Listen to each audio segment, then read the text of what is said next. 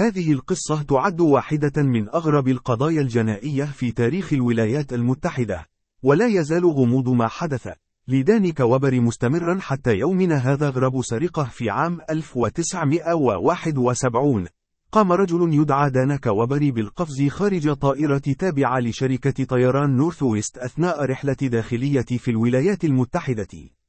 قام كوبر بتهديد طاقم الطائرة بقنبلة وطلب منهم تسليمه مبلغا كبيرا من المال ومظلة.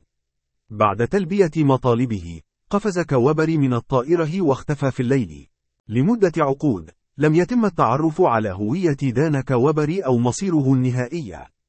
هذا الحادث الغامض أصبح موضوعا للعديد من الروايات والتحقيقات. تم البحث عنه وعن المبلغ الذي أخذه، لكن دون نجاح. بعض الأموال التي سلمت له تم العثور عليها في عام ألف وتسعمئة وثمانين، لكن كوبر نفسه لم يظهر إبداً. هذه القصة تعد واحدة من أغرب القضايا الجنائية في تاريخ الولايات المتحدة، ولا يزال غموض ما حدث لدان كوبر مستمرا حتى يومنا هذا.